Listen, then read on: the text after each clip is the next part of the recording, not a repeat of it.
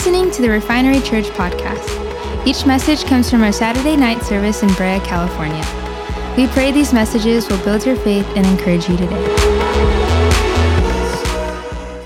Let's all read our theme verse together and charge this room with God's word. James chapter 1 verse 22. Ready begin.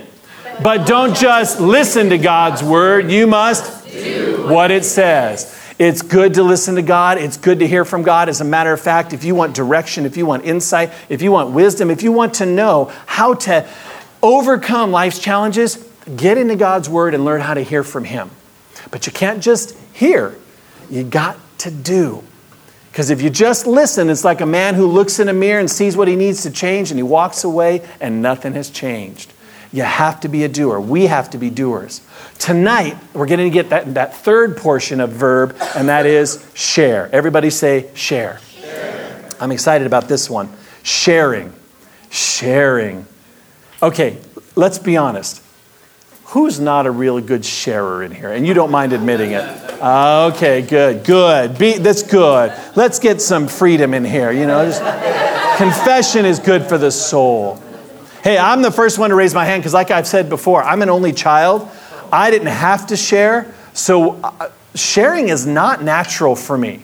I remember going to preschool, and that was one of the things that I can still remember my mom being called into the preschool and saying, You know, Kelly is having trouble sharing. because at home, I don't have to share. I get it.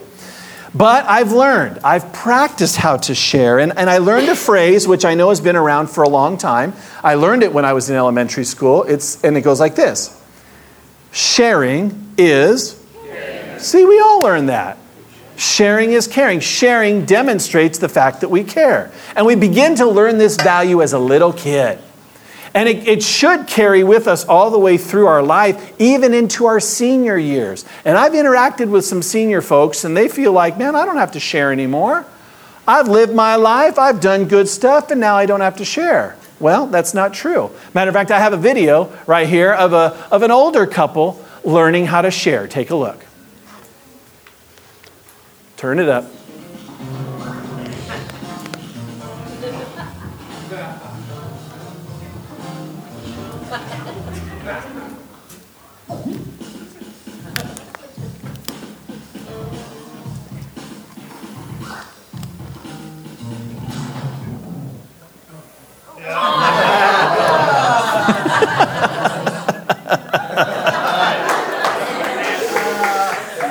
Can you say nasty? but he was willing to share so that she could enjoy that. Tonight, I want to focus on sharing, but not just sharing anything, not just sharing stuff. I want to talk about sharing the most valuable thing that you have. Think in your mind right now what's the most valuable thing you have? Think about around your house, your car, What's the most valuable thing you have? I'm going to challenge you tonight to share that most valuable thing. What are you thinking about right now? What are you thinking that's the most valuable thing? Well, I'm going to tell you what your most valuable thing is. It may not be what you're thinking. Most valuable thing you have just disappeared. And it just disappeared again. And it just disappeared right now. What is it? Time. Time is the most valuable, valuable thing you have. And tonight I want to talk a little bit about sharing. Sharing. Sharing. A number of years ago, before we uh, get into that phrase there, Ken, why don't we pull it back to the, there we go. A number of years ago, there was an author by the name of Dr. Gary Chapman. He wrote a book that became very, very famous, and some of you probably heard it in here. It's called The Five Love Languages. Anybody wave at me if you've heard the title of that? Okay, good. Many of you have. It's been around for, I think, around 30 years. He produced all sorts of support material. He's taught seminars and marriage conferences. And, and he's taught around these five ways that he says we give love and we receive love. And he's kind of categorized it into these five simple ways that you receive love that you acknowledge, hey, this person is demonstrating love to me. Or the other way, this is how you give love. And those five ways are this number one, words of affirmation. If you're a person that likes to be affirmed with words, that means that you receive love that way. Words of affirmation. Number two is acts of service. When somebody does something kind for you, somebody comes and makes your bed for you. Wouldn't that be nice? Somebody washes the dishes. Somebody cleans your house. Those are acts of service, and you feel loved. Yeah, there's some moms in here going, Yes, that would be so nice. so nice. Number three, gifts. Gifts. Tangible, physical gifts. A friend of mine is an incredible gift giver, and his love language is gifts. When he first started hanging out with our family, his name is Shane Jackson, he would come to our house and he would constantly be giving my kids gifts. Here, I bought this for you. Here, I bought that for you. We went to Disneyland one time. My girls came out of Disneyland with giant suckers, hats on their heads, because he just, that's the way he demonstrates love is by giving gifts. Okay, that's, that's one way. The fourth way is physical touch. Physical touch. That's one for me. Um, I love to have my wife run her fingers through my hair. It's, me too. Me too. What are they laughing at? I don't understand, James. Well, okay, so I don't have any hair, but I do like when she rubs my bald head. I do, I do. And, and, honestly, physical touch, it's like I relax because when somebody loves me, is putting their hands on my head or on my shoulder or holding my hand, it is a wonderful thing. I, I can remember the feelings I felt. It was many years ago when we went uh, to see a movie. We went and saw, my wife and I, we were dating at the time, our first date, we went to the movie Back to the Future. Yeah, 1985 this is when we went on our first date. And I can remember sitting in the movie theater. And, and, and you've probably seen these kinds of uh, these scenes in the movies. My hand is sitting here, and Leah's hand is sitting here, right? And they just got a little closer and a little closer. And I can remember when my finger touched her finger. It was like electricity went through my body. And I'm like, I'm in love. Just a little finger touch. Physical touch. That's one of the ways that I, that I feel and, and experience love. The fifth one is called quality time. Time. And that's the one I really want to focus on.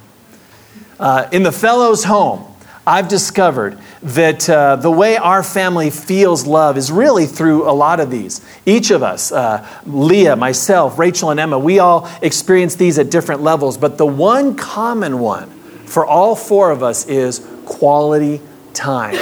We love time together, serving together, hanging out together, working together, as long as we're together, because we know this time is valuable.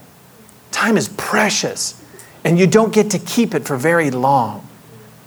Each of us are given every night at midnight, your time bank account is given 24 hours. How will you use it that day? Each of us are given a gift of time. How will you use it? How will you spend it? If we think about that in a year, that's 8,760 hours in a year. If you sleep on average of eight hours, if you're blessed enough to be able to sleep eight hours, if you're a young adult, you might sleep 12 to 15 hours. If you're a teenager, you can sleep 20 hours in a day. I remember.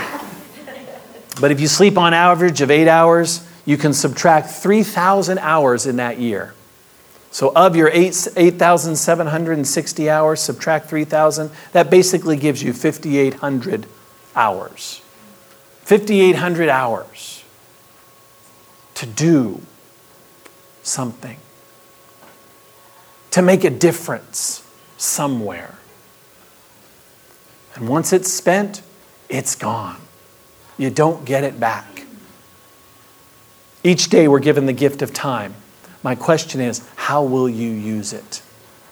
How will you spend this investment? You know, you can tell a lot about a person by how they use their time, can't you? If you think about it, you can tell what matters to a person by where they spend their time, understanding that time is so valuable. For example, if work is important, you know, that person doesn't mind working 50, 60, 70, 80 hours at the job because work is important. They like that, they, they see that as valuable. Or entertainment. Maybe entertainment is important to you. Maybe that matters to you. So you don't mind spending time with entertainment. Whether it's gaming or whether it's movies or whether it's online stuff, entertainment matters to you. Education. You don't mind spending time in, on your education because education matters. Or family. Family matters to you, so you, you take the time to be with your family. Or health and fitness matters to you. So you purpose to take the time every single day or every single week to be healthy. Recreation matters to you. So you take the time. Relaxation matters to you. So you don't mind taking two hours to go to the spa and be pampered for two hours with the weird music from nature. You know, and the cool water and the hot steam and the, the warm rocks and the mud things and all these things. Because you don't, you don't mind because relaxation matters to you. I have a friend who's really into cars, all right? He reads magazines. He watches television shows. Matter of fact, I see re- all the time, whenever I'm over near his house, I see inside of his windows, and he's watching things about cars. He visits websites. He works on cars. He restores cars. He goes to car shows. I can tell you what matters to him by the way he spends his time. He loves cars. Now, think about your week this week coming up. How will you spend your time? How will you use this precious thing called time?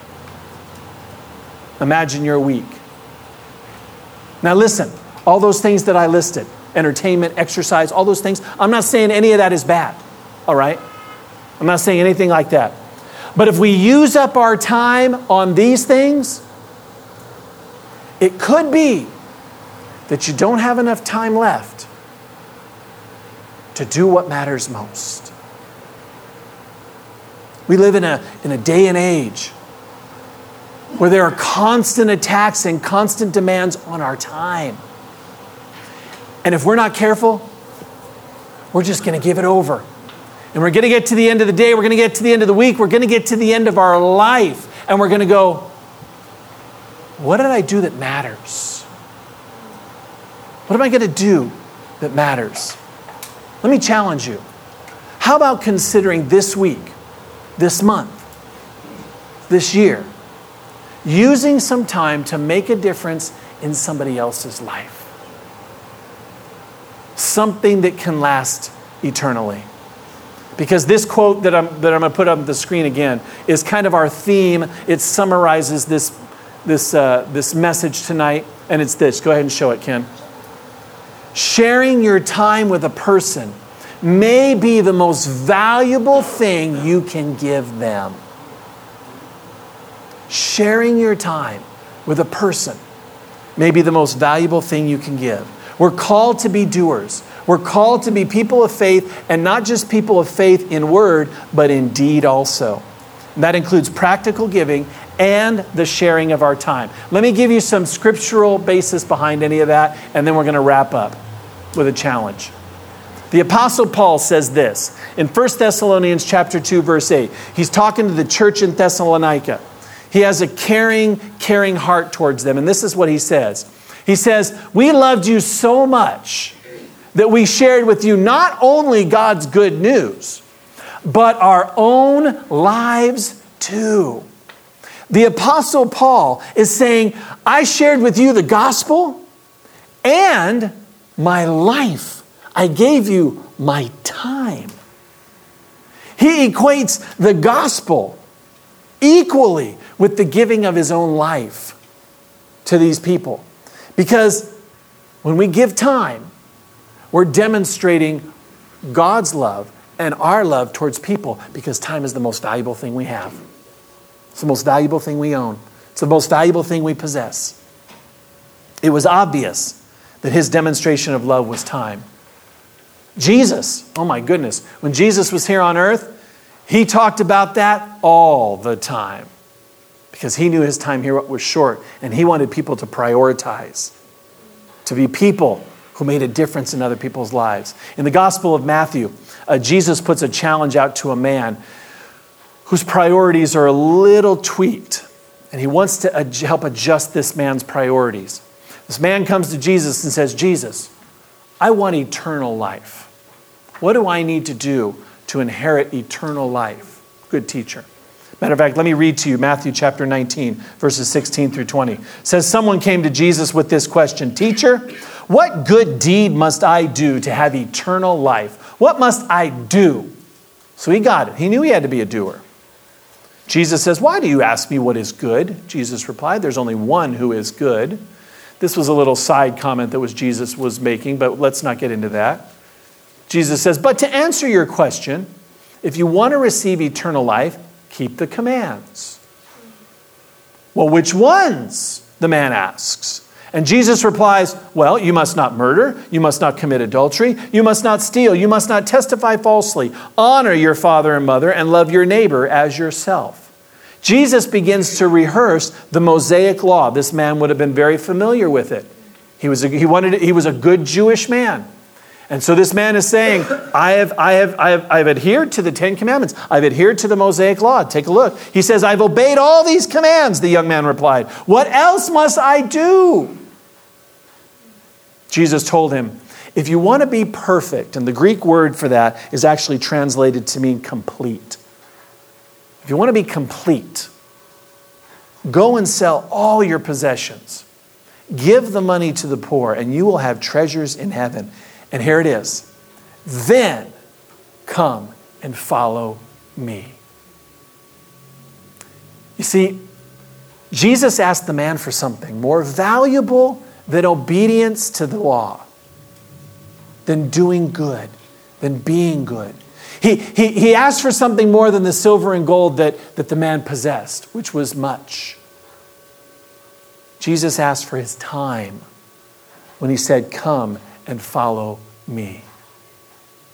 Time matters, time is valuable. Sadly, the Bible says that the man left sad because he had a lot of stuff. And the stuff owned him.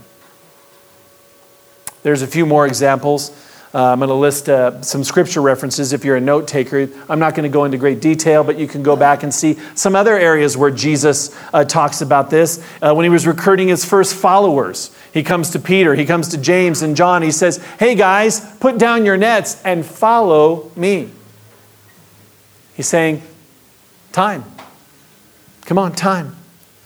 In Mark chapter 8, verse 34, Jesus is speaking to a crowd like this and they're hanging on every one of his words. And he says, If you want to inherit eternal life, take up your cross and follow me. Follow me is, is saying, Come, let's spend time together because time matters. In Luke chapter 14, Jesus shares a parable about a great feast intended to represent God's kingdom, what God's kingdom will look like. And the parable highlights Many who are called. It says, many are called, but few actually attend the meal. And their excuse, I just don't have the time. I, I just don't want to take the time to go there. Our daily lives can be consumed with so much busy activity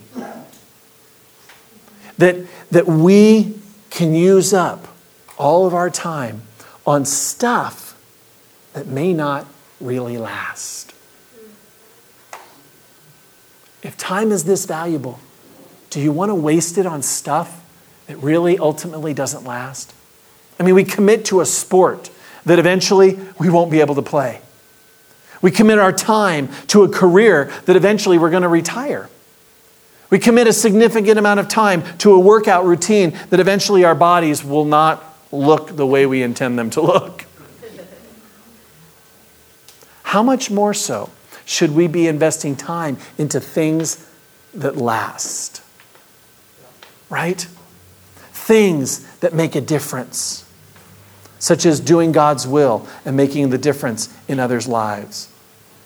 Listen, I've had the opportunity to live on this earth for 50 years. And I've interacted as a pastor with folks whose lives have come to a close. In the many funerals that I've done and memorial services that I've performed, I've never, ever heard someone give a testimony about the person who is deceased saying they really wish they had spent more time at the job. They really wish they'd spent more time fill in the blank. No, what typically people feel on the time at the end of their life is, gosh, I wish I'd spent more time with the people I love. I wish I'd spent more time making a difference in others' lives. We're all going to come to the end someday. How will you have spent your time? How will you have used your time? I, uh, I spent many years counseling parents and uh, married couples. That's what I've spent the primary portion of my ministry over the last 30 years is sitting with parents and coaching parents and doing seminars with parents and married couples, young married couples, older married couples. And um, I often will tell parents listen, more than an education for your kids, more than stylish clothes, more than the latest tech gadget, your children need your time. And, and I say to couples, your spouse needs more than a sparkly gift, more than a perfect house. Your spouse needs your time. Often I'll sit with them, well, I, am a busy man. I'm making a living for my family, and that's how I demonstrate that I love them. You know, I provide for them. And, and I say, yes, awesome. And he goes, I have quality time with my children. Every third Friday of the month, I take out one of my children on a date. And it's a very nice date. And, uh, and then the fourth one, I take my wife out on the fourth Friday of every month. It's quality time. And I say, excellent. That is great quality time. But here's something I've learned to get the quality, you need quantity. It's like mining for gold. You, you got to dig, you got to dig, and you got to take a lot of the dirt out of the ground to get a little bit of gold. To get the quality time that you want, it's going to require quantity. Time is very valuable, and we have the opportunity to invest into others and make a difference that lasts eternally. Let me close with this. Come on up, James. In this series of verb, being doers of God's word, I want to challenge all of us. We, we are a generous, generous congregation. We're becoming a generous congregation. And the giving bag is one of the ways that we do that. But another way is looking for ways to spend time. Spend time with others. Let me read to you Ephesians chapter 5, verses 15 through 17 as we close. It says, So be careful how you live. Don't live like fools, but like those who are wise. Make the most of every opportunity in these evil days. Don't act thoughtlessly, but understand what the Lord wants you to do. That's a word for us tonight. Be careful how you live. Don't live like fools, but live like those who are wise. Make the most of every opportunity in these evil days. Don't act thoughtlessly. Don't act thoughtlessly. Don't act thoughtlessly. You know what a thought, thoughtless person does? They waste time, they burn time. I remember one time I went to a movie and I'm sitting there after about 10, 15 minutes going, I've got to get out of here. I am wasting my time. It was pure idiocy. And I didn't even care that I wasn't going to get my money back. I didn't want to waste my time. That $10, psh, that's nothing compared to the next hour and a half of my life. And I did. I got up and I left. I said, I'm done. I'm done. There's a whole lot of, I'd rather go eat a good meal than sit here wasting my time. There's a lot of us that are just wasting time. 8,760 hours this year. 3,000 of it you'll sleep, which is good. Your body needs it so that you can live the other 5,700 hours. How will you spend those 5,700 hours this year? Oh, the exercise, that's good. The work, that's necessary. But don't do so much that you miss out on what matters most touching the lives of others, investing into your families. In these crazy days, take time, ask a person to coffee, and hear their story. Listen. Watch a couple's child for an evening so that they can go out on a date. That's a gift of Offer a single person or an older person to do some repairs on their car, in their house, or their apartment. Give them the gift of time. This week there was a I'll go ahead and say his name. Neil came over uh, this week to the church. Him and his wife are new to the church, and uh, he came over and we had some coffee together. And he came back on Friday. I didn't ask him, but he came back on Friday and he helped us out around the church. He said, I've got some time. So he came over, helped hang our new banners, helped fix a door. Maybe he did some other things around here that I'm not even aware of. But he sowed his time here. He gave his time, and that's precious, and I value it. How will you spend your time this week? When we give time to others, we demonstrate God's love, and they feel it, they sense it, and they experience it. Thank you for listening. For more information, check out our website at wearerefinery.com, like us on Facebook, and follow us on Instagram at wearerefinery. God bless.